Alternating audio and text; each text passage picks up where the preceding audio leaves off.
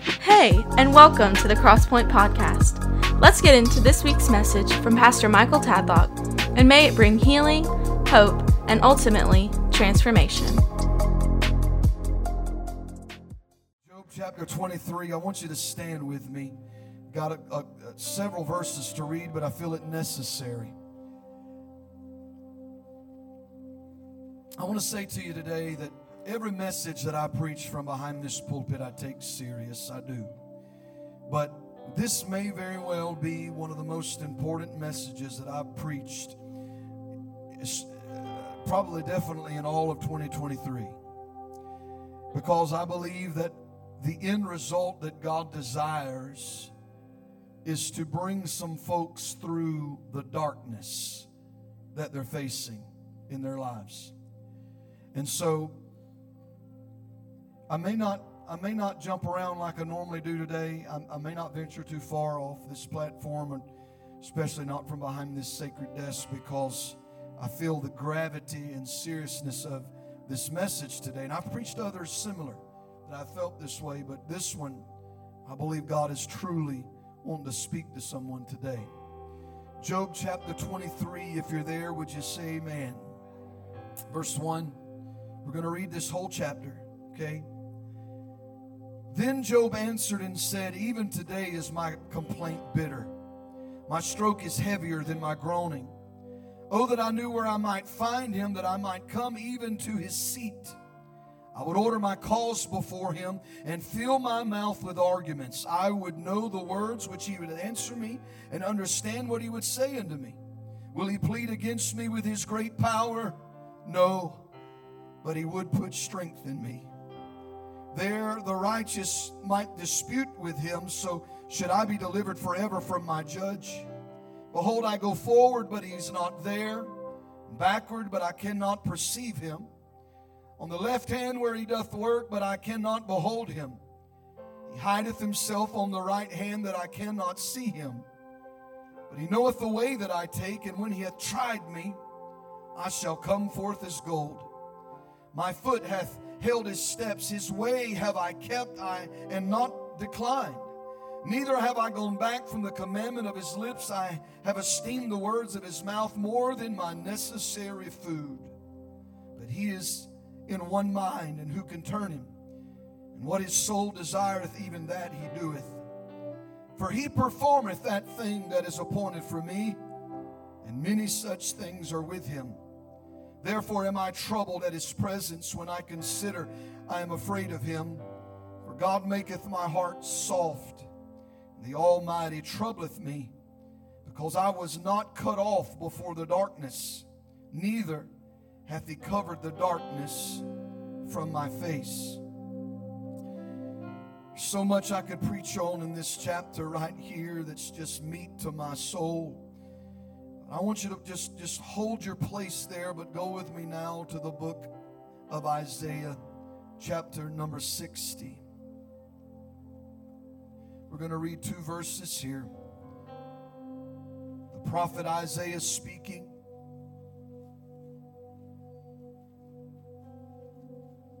In Isaiah 60, verse 1, he said, Arise, shine, for thy light is come and the glory of the Lord is risen upon thee.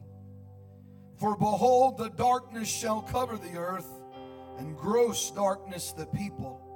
But the Lord shall arise upon thee, and his glory shall be seen upon thee. If you receive that, say amen. We're going to close with that verse this morning. We're going to start with verse 17 of chapter 23 of the book of Job, where Job said, Because I was not cut off before the darkness, neither hath he covered the darkness from my face. What Job was saying was, I had to face the darkness. I had to face the darkness. I want to talk to you for just a little while today on this thought facing the darkness. Facing the darkness. How many of you help me pray for the anointing of the Holy Spirit? I need Him to anoint me. You need Him to anoint you together. we can see God do great things in this place. Let's pray together. Jesus, we love you. I thank you for what you've already done, Master. Thank you for this precious, beloved congregation that you've brought to this house today. God, I believe you have a great plan and purpose for this moment. And I ask you to let it unfold. God, I don't want to be in the way. I want to be a vessel that you can use. I pray, God, that you'll let me speak what you would have to be spoken. I ask you to open ears to hear it and hearts to receive it. Let us leave out today knowing, God, we've heard from you and our lives will never be the same again as your light and your glory fills this place.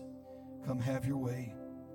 In the mighty, precious name of Jesus, we pray. Amen and amen. Before you see it, turn and tell somebody you got to face it. I know that's not what anybody wants to hear today. But, and, and I want you to know before we dive into this that I have weighed this out. I have labored over this message for today because of so many that I know are under the sound of my voice today that you have had to face the darkness or you are still facing the darkness. So this morning, I just want to ask you to please don't shut up, shut me off. Please don't, like a remote, try to, to mute me or, or not listen. I want you to open your heart up today and allow the Holy Spirit to speak unto you this morning. I want us to take just a second, if we can, and recap the story of Job. First of all, in chapter 1, for those of you that may not know, Bible tells us that Job was a perfect and upright man, that he, he feared God and he eschewed or, or turned away from evil. Chapter 1, it says there was a day that the sons of God, the angels, came and presented themselves before God, and Satan came along with them. And there, as Satan came amongst them, the, a conversation started, and the Lord asked where he had been. It wasn't a question due to lack of knowledge, it was rather a demand for confession. Bible says that Satan said, from going to and fro in the earth and walking up and down it. I want you to notice that. You see, today the omniscient God asks Satan a question next and says, Well, have you considered my servant Job? See, God already knew that Satan had looked at Job, examined Job, inspected Job, tried to tempt Job. God already knew this because God is all knowing, He's omniscient, but Satan declares unto the Lord in this moment, Yeah, I've seen him, but isn't he serving you for no reason? Don't you have a hedge about everything that he has, and you've blessed all that he has? And he says, But I tell you, if you take your hedge down from around him, he will curse you to your face. And it was in this moment that God tells him everything that he has is in your power, only don't touch him. I want you to understand that this was not a competition. This was not a wager. This was not a bet. This was a moment that gives us a glimpse into what mankind has been facing ever since the fall in the garden. It was sin entering into the earth and into the heart of man that caused us to be open and vulnerable to the attack of the enemy. But I want you to notice today that the Bible says Job was a blessed man. If we look at all the blessings of Job, he had seven sons and three daughters.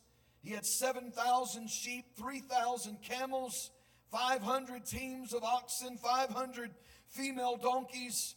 Job loved, loved his family. He was leading them to serve the Lord. And he actually, we find in chapter 1, was an intercessor for his family. Job wasn't just a good man, Job was a godly man. But Job faced the darkness of adversity, he faced the darkness of anguish and he faced the darkness of affliction. And in one day, his life changed. His oxen and donkeys and camels were stolen. His sheep were burned alive. His servants were slain. And a great wind came where all of his children were gathered and collapsed the house upon his children, and they all perished in one moment. It was here in, in the face of such darkness and devastation that Job makes this declaration. The Bible says in chapter 1, verse 20 through 22, that Job arose and he rent his mantle and he shaved his head and fell down upon the ground and worshiped and said, Naked came I out of my mother's womb, and naked shall I return thither. The Lord gave, and the Lord hath taken away. Blessed be the name of the Lord. And in all this, Job sinned not, neither charged God foolishly. But you see, that wasn't all. Because not only did he lose all of that, but now Satan is allowed to begin to afflict Job, and he does just that in chapter 2, verse 7.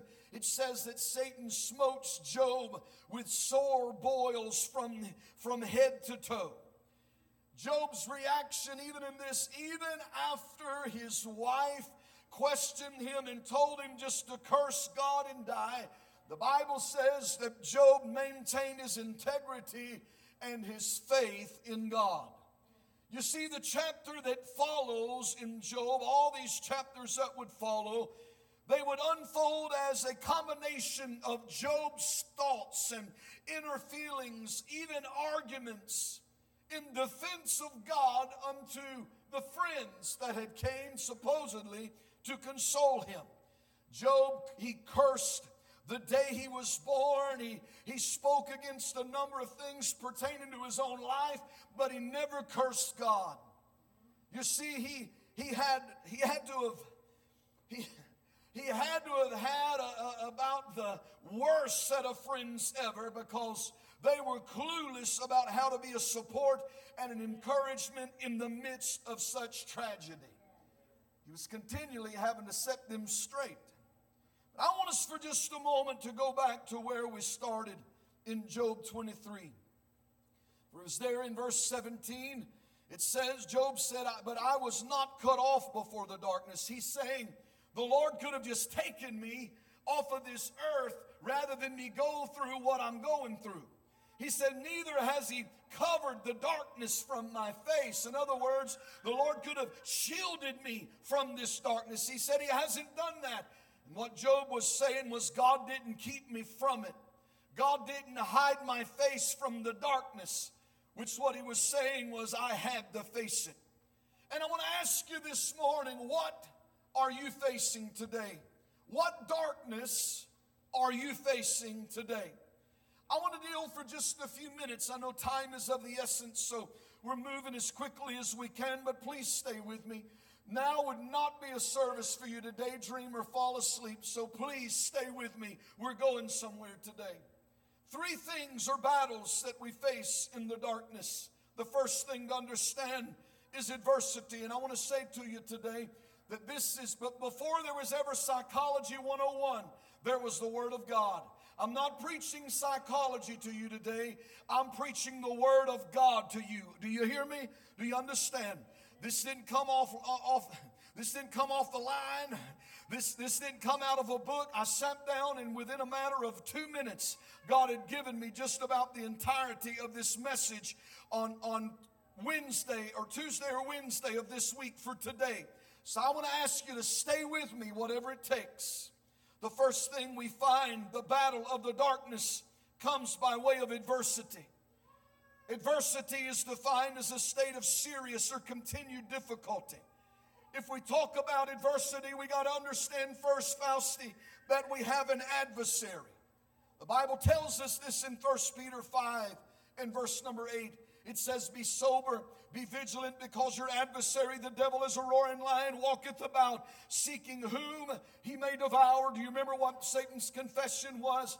He said, walking to and fro in the earth and up and down it. What was he doing? He was looking for someone to devour. Amos 3 and 11 says, Therefore, thus saith the Lord God, an adversary there shall be even round about the land, and he shall bring down thy strength from thee, and thy palaces shall be spoiled. Paul declared it in Ephesians 6 and 11 that we wrestle not against flesh and blood, but against principalities and powers, against the rulers of the darkness of this world, against spiritual wickedness in high places in Ephesians 6. And because we have an adversary, we are prone and most of the time probably will be spiritually targeted just as Job was. You are on the devil's most wanted list.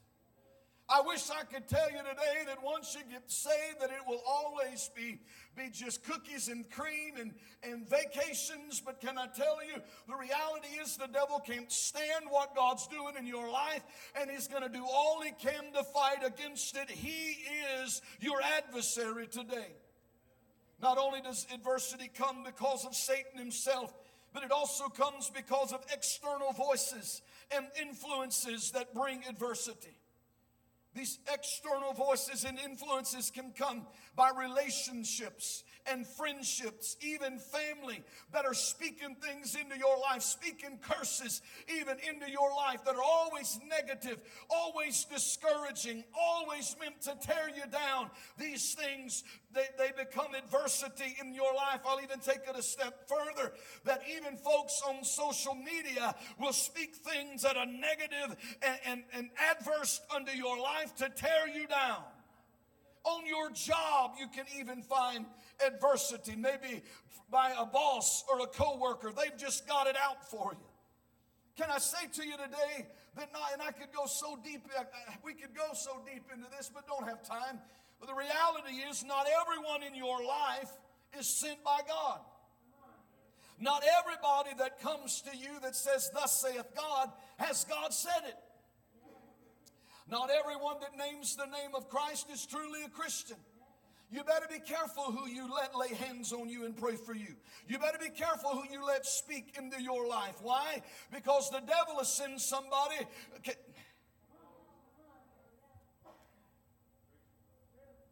These external voices and influences, and we could get into a long list of entertainment and things such as, as movies and shows and music and, and the internet that, that creates adversity in your soul. And ultimately, the enemy uses this to feed your carnal man to keep you from being spiritually who God has called you to be. Battling the flesh can be a dark place. Ultimately, it's here that darkness invades by way of giving in to sin. In Proverbs chapter 7, verse 14b and 15, and I believe this is the New Living Translation, it says, The trouble is with me, for I am too human, uh, I am too human, a slave to sin. I don't really, this is Romans, sorry, I don't really understand myself for what I want to do, uh, it, which is right. I don't do it. Instead, I do what I hate. He's saying there is this battle that is going on in my flesh, in my carnal man. I don't want to give into the things of darkness. I don't want, that's the things I hate. He said there is this battle and this struggle. You see, it's sin that brought gross darkness into the world, and it's sin that still will bring gross darkness into your soul. That's why John said in 1 John 2 15 and 16 to love not the world, neither the things that are in the world. If any man love the world, the love of the Father is not in him. For all that is in the world, the lust of the flesh, the lust of the eyes, and the pride of life is not of the Father, but is of the world. Sinful habits and addictions bondages, strongholds, entanglements, all of these are intended to pull you deep into darkness and ultimately unto death. Because Romans 6 23 tells us the wages of sin is what? Death.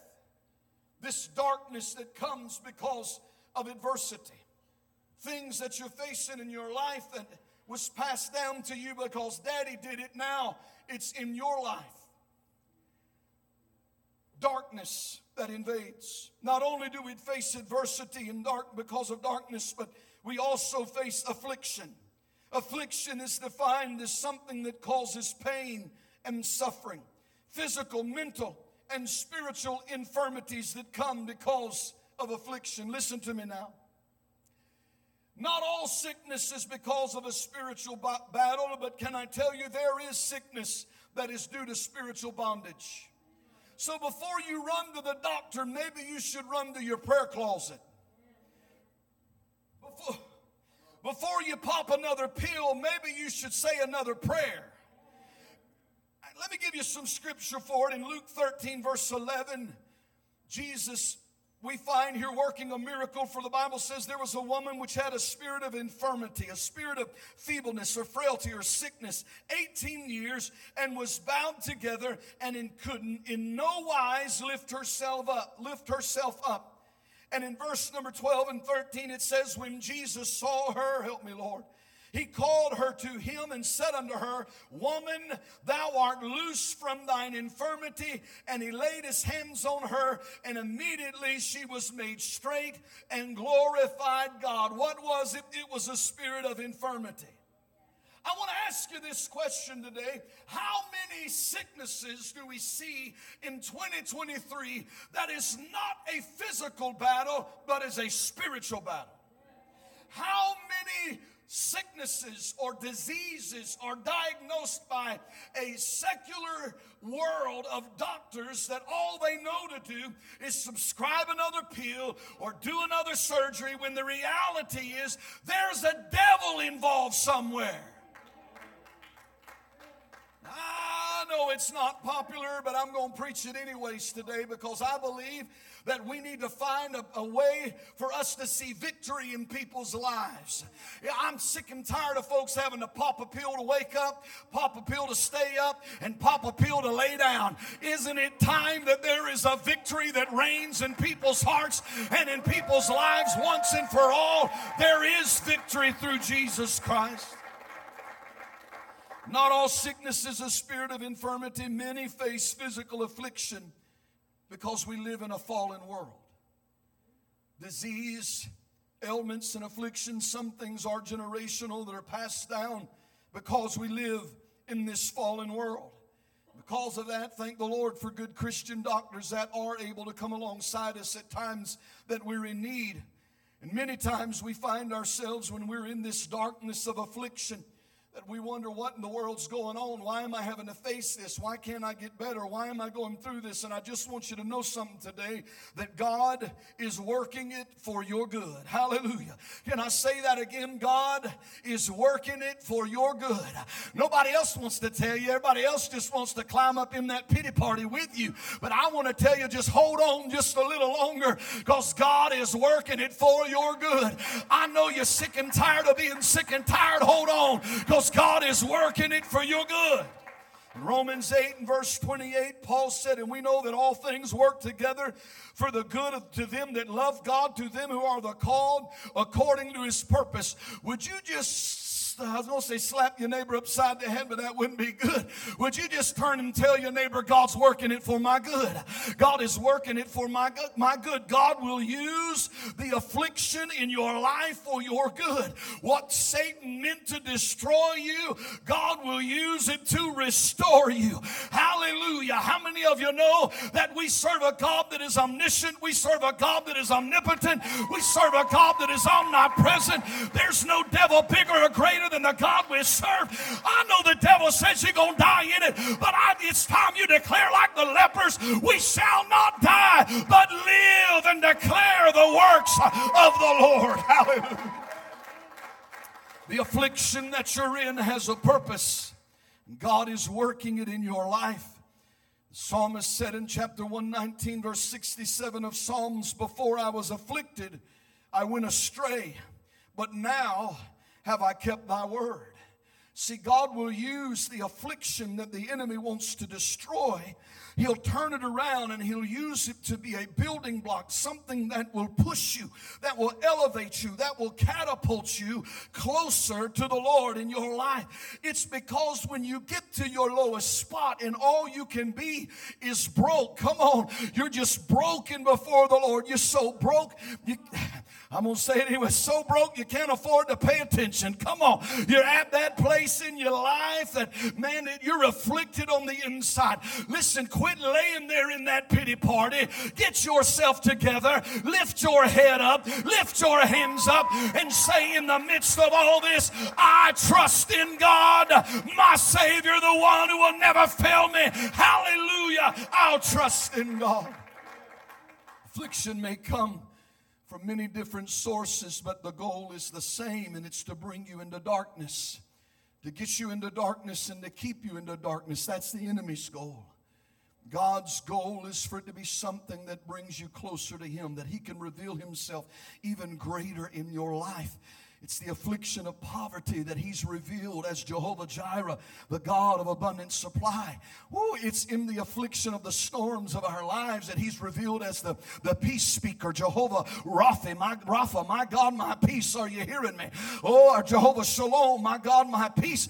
It's in the midst of your sickness in your body, and he's revealed as your healer, Jehovah Rapha, my God, my healer. Are you hearing me today? It's in the midst of it all. If the three Hebrew boys had never never been put in the fiery furnace, they would have never had that fourth man experience being loosed and walking around and came out with a testimony. Their clothes weren't singed, their hairs weren't singed. Oh, they didn't even have the stench of fire on them. Why? Because the Lord was with them. The afflictions in our lives, the generational curses, generational traditions, generational strongholds things that come against us. See, I'm, I'm a firm believer. You need to know. You, you, you may not know, may never can know, but I'm going to tell you, you better pray about what you don't know. God, I don't know what great great grandpa did. But in the name of Jesus, I rebuke any foul spirit that wants to target me because of what a great grandpa did. Are you hear me? I'm telling you what I know. I've walked it out myself. I've lived it out myself. And I'm telling you, I, I look, I've asked the Lord to forgive them all. Ain't gonna do no good. They're already in eternity right now. But I want whatever mess has been brought into a family because of what forefathers and, and mothers have done, be released from it in the name of Jesus. Be released. Ah, can I just declare today that there's some in here to Today is your day of freedom. Today is your day of liberation. Today is your day of restoration. Today is your day. It's the first day of the rest of your life. You'll never be the same again in the mighty name of Jesus. Truth is, sometimes affliction comes because you're reaping what you've sown. Paul told the church of Galatians, chapter 6, verse 7 Be not deceived, God is not mocked. For whatsoever a man soweth, that shall he also reap. Only way I've found to dig up what's been sown is by the blood of Jesus and through lots of prayer. Lots of prayer and fasting and crucifying the flesh. You can dig up seeds that you should have never sown. Are you hearing me? I believe today that there are those that are facing consequences because of the bad choices or mistakes that you've made. Maybe it's a self inflicted wound that's brought you into darkness. You know you should have never cheated. You know you should have never committed adultery. You should have never robbed that store. You should have never done that drug. You should have never drank that whiskey. You should have never done any of those things, but you did. And as a result, maybe you lost your marriage, you lost your children, you lost your job. Maybe you lost so much in your life and you're facing the affliction, living a life of regrets, and the enemy reminds you of it continually. But I've come to tell you today that no matter what you've done or where you've been, there is a God that loves you and cares about you, that shed his blood for you, and he'll wash you and cleanse you. He'll wash you and cleanse you of the sin. Oh, hallelujah. And he'll set you free and deliver you from it all. Hallelujah. We face the darkness of adversity and affliction. We face the darkness of anguish. Job knew what it was to face anguish, which means to be extremely distressed about something. Help me, Lord. Made up of fear, distress, anxiety, and panic. Job was saying, Man, if I could just find where the Lord's sitting at, I, I want to go to him because I got some things I need to talk to him about. He said, I'm going to let my mouth be filled with arguments these things that I'm, i want to say. I, I want, I, my mouth is filled with reasons as to why something that I've been through is right or something that I've been through is wrong. The question that, that boils up inside of most everyone is why? Why am I facing this? Why am I going through that? Why did this have to happen? Why did this go on? Why, why, why? And I've always said that God is big enough to answer our questions or to handle our questions. And I still believe that, but I believe there's a danger in living in the why. There must come a place in our lives that we realize that some things are mysteries that we will never understand until we get to heaven. But the devil wants us to put an anchor down on the, on the island of why and live our life out there. And can I tell you that it is there that conflict gets in our soul? Darkness seems to dominate who we are, and we live in anguish. We find that we live a roller coaster up and down. One day we're good, the next day we're not, and we don't understand that. But it's an anguish that is there, a conflict within our soul that keeps us from being able to obtain the true peace of God. It's this anguish oftentimes that makes us feel like we're so alone.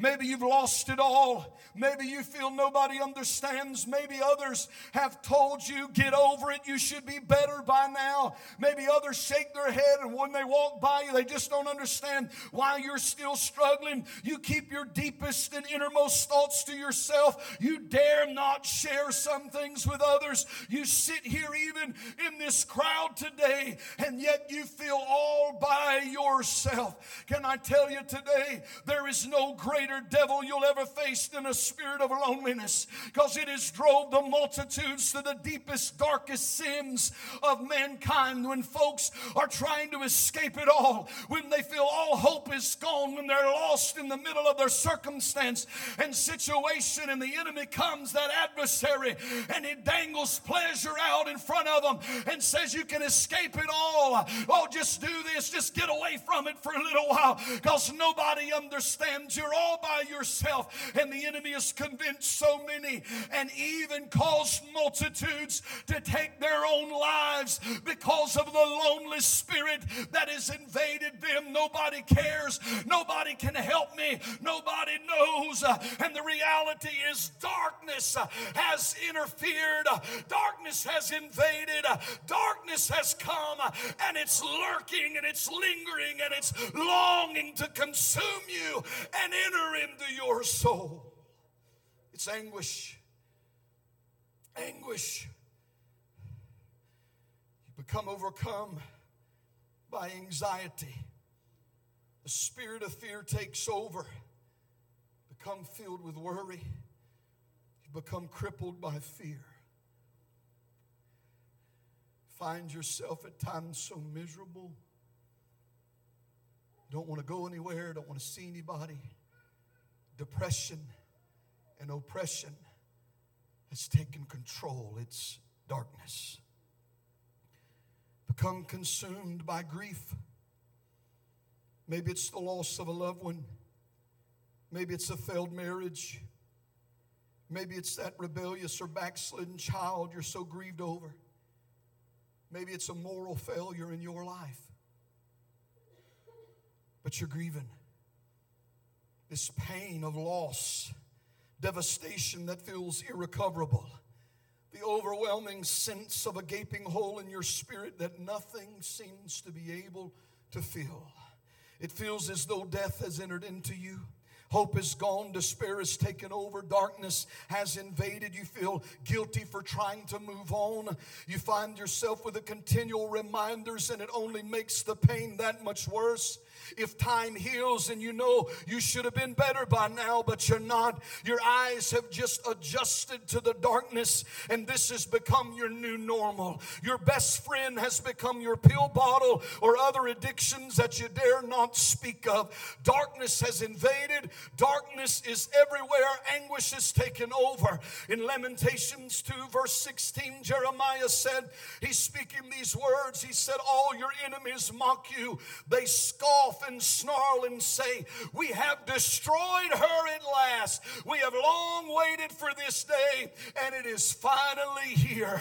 Oh, in the, in the previous chapter, Jeremiah penned these words and said, For these things I weep. Mine eye, mine eye runneth down with water, because the comforter that should relieve my soul is far from me. My children are desolate because the enemy prevailed. But I just want somebody to shout, hold on a minute. Ain't in a shout. Hold on a minute.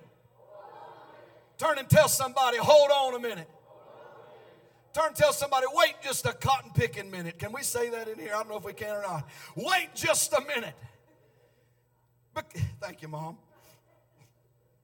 In Micah chapter 7, verse 8, when we think of the adversary of our souls, the affliction that we face, the anguish that wants to take over.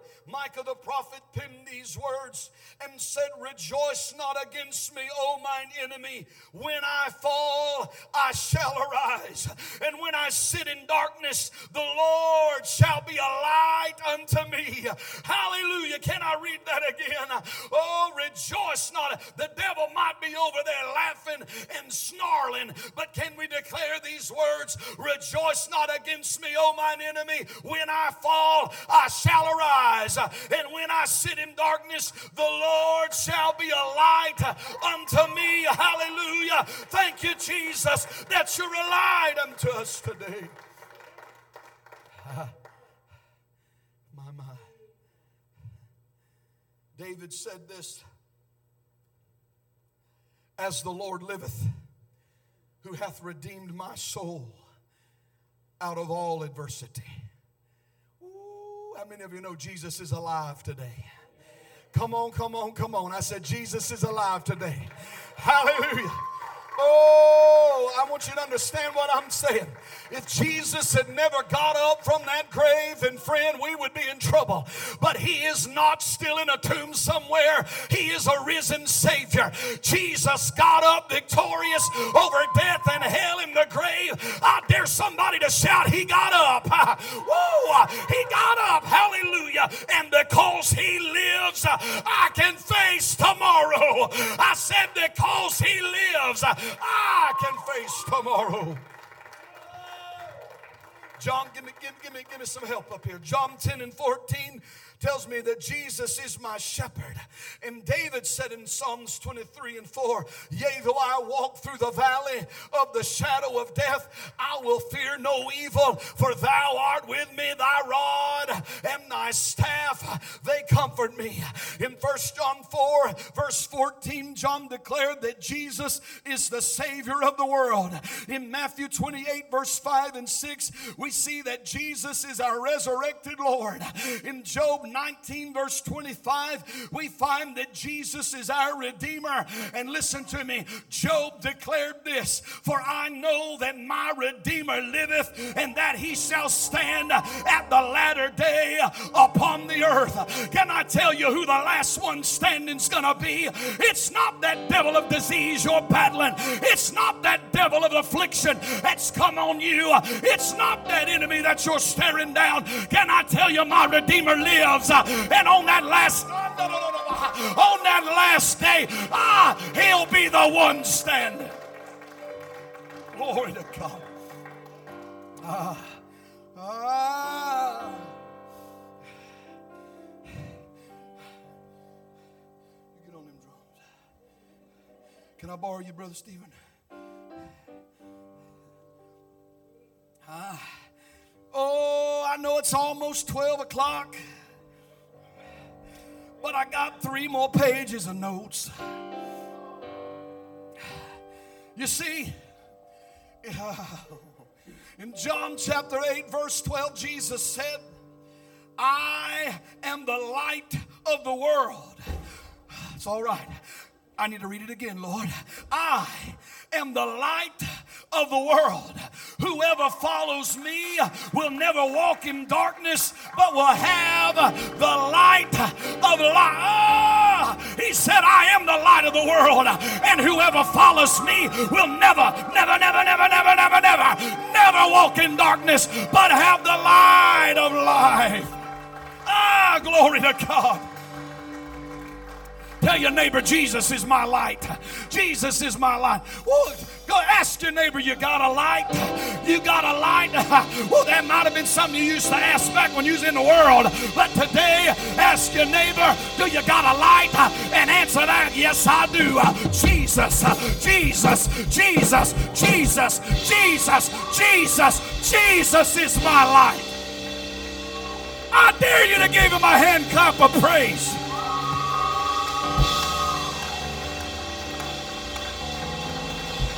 Why is it I can face the darkness? Because Jesus is my light. Why is it I can go through the darkness? Because Jesus is my light. Oh! Luke 1 Through the tender mercy of our God, whereby the day spring from on high hath visited us to give light to them that sit in darkness and in the shadow of death, to guide our feet into the way of peace. Woo! Somebody say Day Spring. I love that. Mm, that's the name of our outreach ministries, Day Spring. I want to read one more, if I can remember.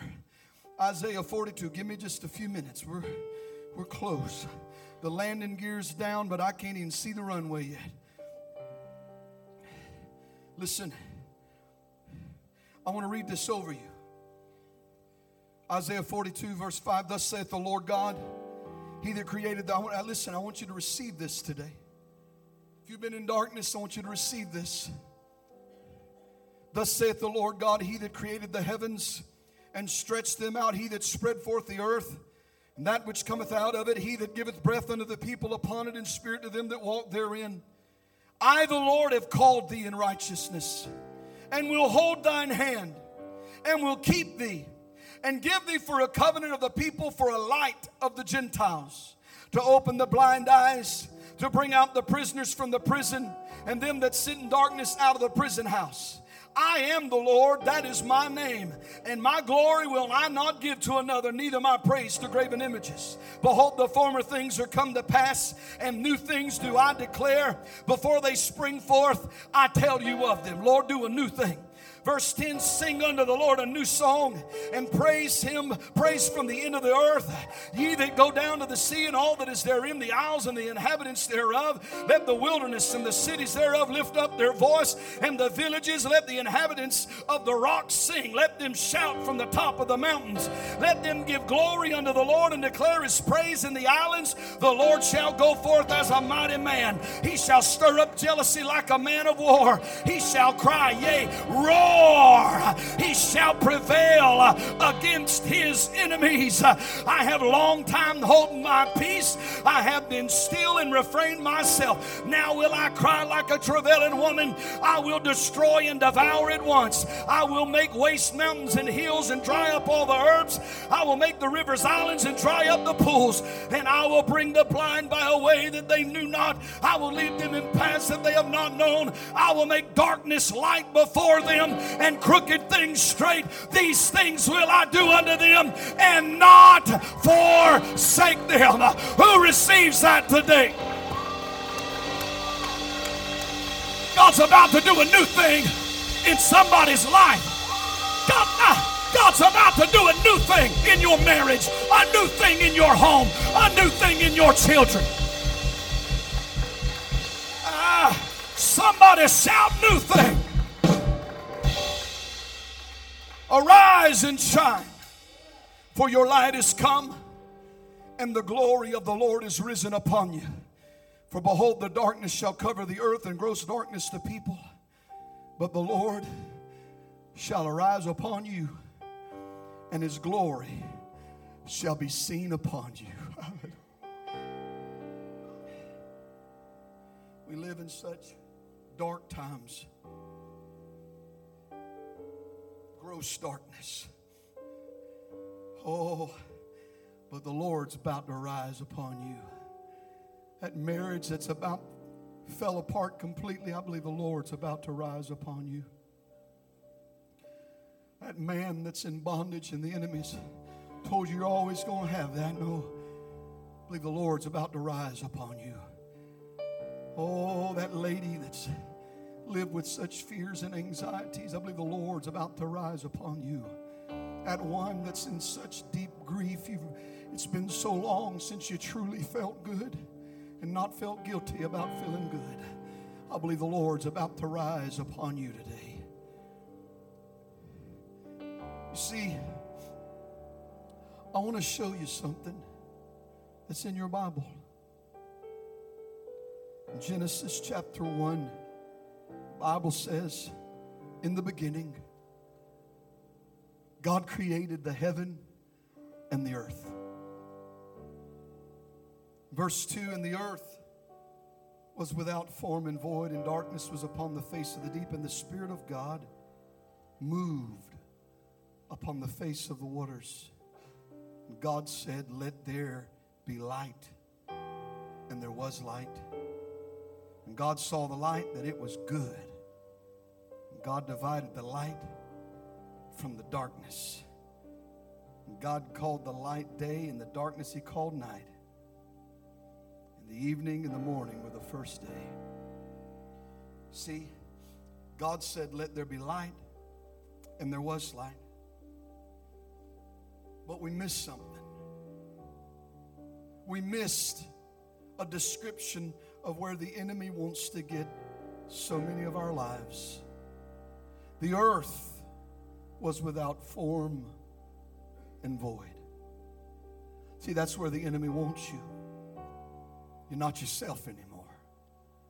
You've lost so much. Your joy is gone, your peace is gone, victory is gone, your drive is gone, your passion is gone. Not a worshiper anymore. Your call is diminished in your spirit. You're without form and void. You're not, you're not even able to be who you know God desires for you to be. But I want you to see something. It says that darkness was upon the face of the deep. Brother Steve, that's where the enemy wants us. And I want you to hear me. Listen to me. Some of you have been praying for God to do some things. I'm about to tell you what the answer is. Without form and void and darkness was upon the face of the deep. Is, is that where you're at today? Darkness is in your life. Listen to me. Maybe you're a teenage young lady or young man. Maybe you're a young man, young woman. Maybe you're a, a, senior in this place today. Can I tell you something? You don't have to let your life be without form and void and darkness be upon the face of your waters. Because the next thing that happened was the Spirit of God moved upon the face of the deep. Ooh. Can I tell you what we need today? What you need today you need the Spirit of God to move upon the face of your life. You need the Spirit of God to move upon the face of the waters of your soul. I know maybe you feel like all hope is gone, but I've come to tell you the devil is a liar and the father of it. You're here today, which tells me I want you to know the Holy Ghost is still calling you and dealing with you. It's not over. I said it's not over.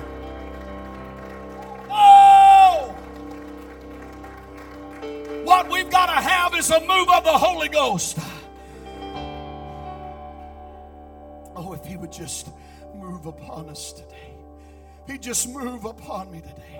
See, I, I, don't need to go sit down with somebody. No, I just need the Holy Ghost. Now, I'm all for that when it's needed, and it is needed. And I've even been there in my own life where I've had to have counsel. But I'm going to tell you, there is nothing that takes the place of the Holy Spirit moving upon your life. Oh, there is no one that can heal the wounds of your soul. There is no one that can drive the darkness from your life like the Holy Spirit. And can I tell you, Jesus said, I am the light. And the very next verse says, And God said, Let there be light. And the word showed up, and the and light drove back the darkness. You see, I know I went one long, not too long, just one long.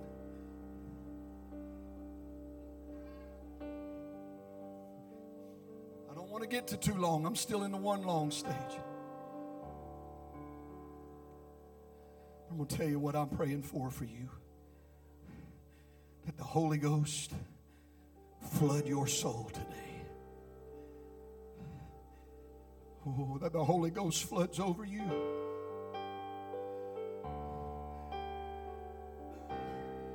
The face of your life that's covered by darkness the Holy Spirit flood over you.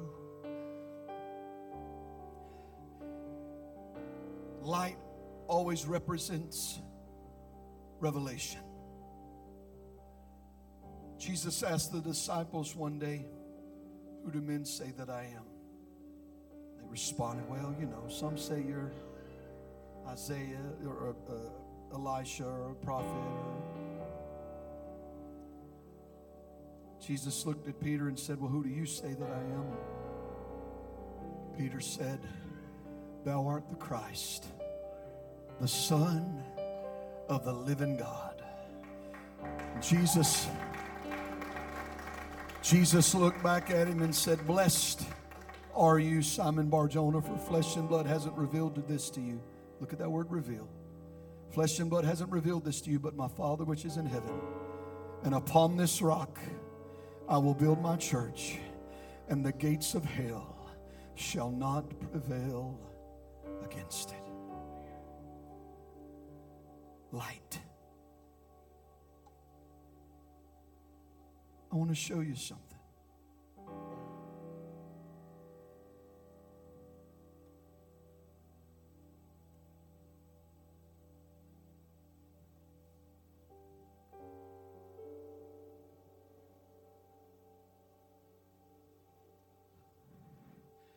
Just a little bit of light changes things. Just a little bit of light. But I want you to do something. If you've got your own phone, I want you to take it out. Turn on the light and hold it up. When there's more light, look how the room is shining up. Look how the room lights. More light. More light. I want to tell you something. We're living in a dark world. And the enemy wants to put your light out. He wants to put your light out because he wants darkness to just consume you. And you can just ignore it and act like it's not there, or you can be willing to face the darkness and say, I trust in God, my Savior, the one who will never fail me. I may not understand all that I've been through. I may not understand why these things have happened. But one day when I get to heaven, I will. And until then, I trust in God, my Savior.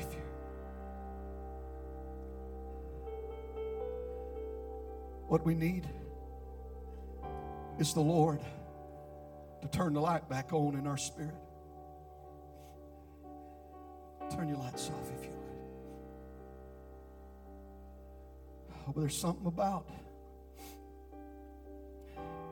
when the Holy Ghost shows up, things begin to illuminate in our soul. And where we didn't have joy, all of a sudden now, light begins to invade. Any minute now, the Holy Ghost is going to show up and light begins to invade. Well, I can see you now. I said, I can see you now. Turn to your neighbor and tell him, I can see. Woo, I can see. I'm not going to fall in the midst of this. I can see. Stand with me, if you please, will.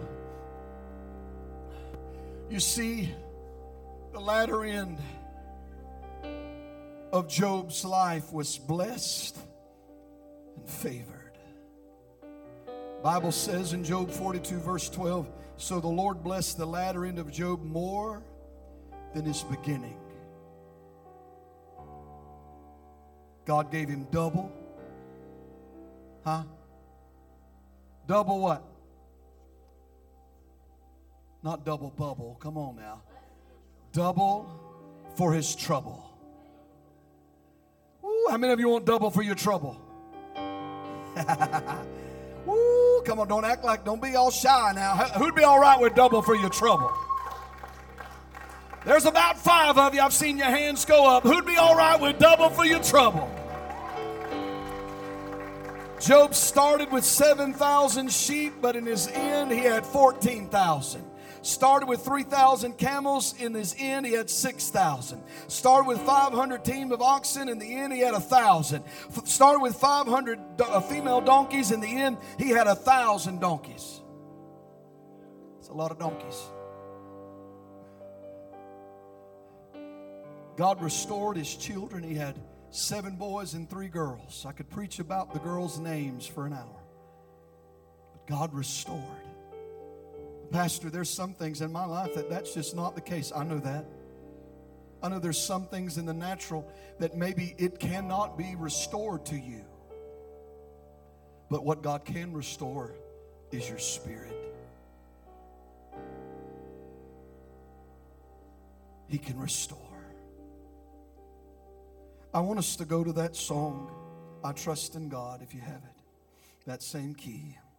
Verse 17 of that chapter says, verse 4, chapter 42, so Job died, being old and full of days, 140 years old. The Bible says that he saw four generations of his children, his great, great grandson. That's blessing. That's blessing. Okay, that's blessing. All I know do is repeat what I just said when that kind of thing happens. I haven't got a clue what that is. I do not know. I don't think any of them up here are doing there may be something that's unmuted. I don't know. Church, I can't preach a message like this and just say, turn around tell somebody you love them. Let's go home. Because there's people here today that are facing the darkness.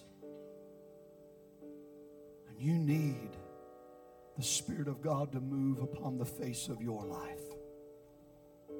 And you need the Lord to bring revelation in your spirit.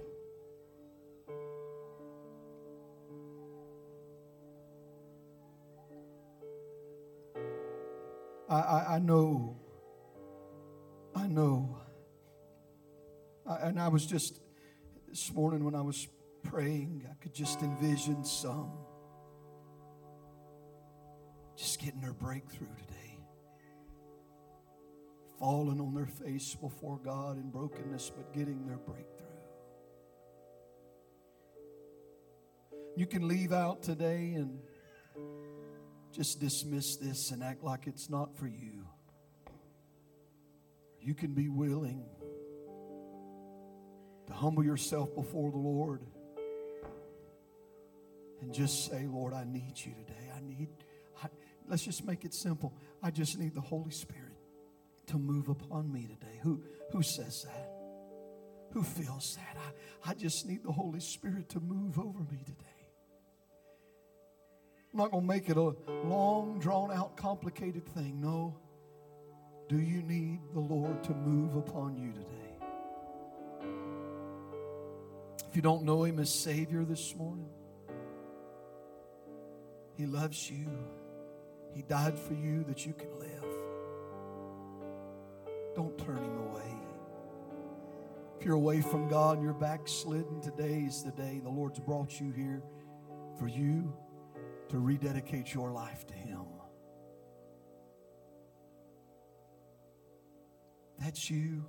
Don't wait for anybody else. Get out right now from where you are and walk down to this altar and say, I want to give my life to Jesus. I want to give my life to Jesus. Come on. Hallelujah. Can we give the Lord a hand for these that are coming? I want to give my life to Jesus. Thank you, Lord. Come on, are there more today? Grown men today that say, I want to give my life to Jesus. Grown women, teenagers, want to give my life to Jesus. This is the greatest thing could ever take place. Hallelujah. Thank you, Lord. Who today, and some of you have already raised your hands. See, I, I believe this requires action.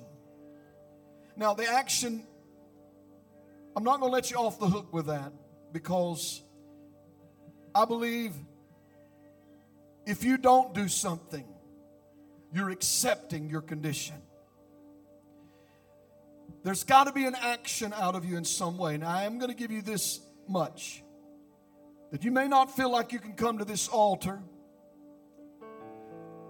but if that's you, I still want you to kneel down and make an altar where you're at. I'm going to tell you, I love the altar. I love the altar because I can kneel in that altar and give it all to the Lord. I can kneel in that altar and give it every bit of it to Him. I can kneel in that altar and, and just pour all my heart out to Him. I thank God for the altar. Who will join these that are already coming to the altar today that, and say in your life, I need a move of God? I need the Spirit of God to move upon the face of my waters because there's darkness covering the face of the deep of my life. I need Him today. As many are stepping out and coming. I want to ask every one of you in this place. Some of you, I can see the Holy Ghost moving upon some of you. And maybe you're not where you can get out and you're just waiting for somebody else to move. Listen, you got my permission to step over that chair if you need to. Push it out of the way if you got to. But get to where you can get down here. If you got to grab somebody's hand and say, Go with me, grab that hand and say, Go with me. I've got to have a move of God. I've got to have an outpouring of the Holy Ghost in my life. Oh, I've been facing it for too long. I need a move of God. I need a move of God. I need a move of God. I need a move of God. Hallelujah.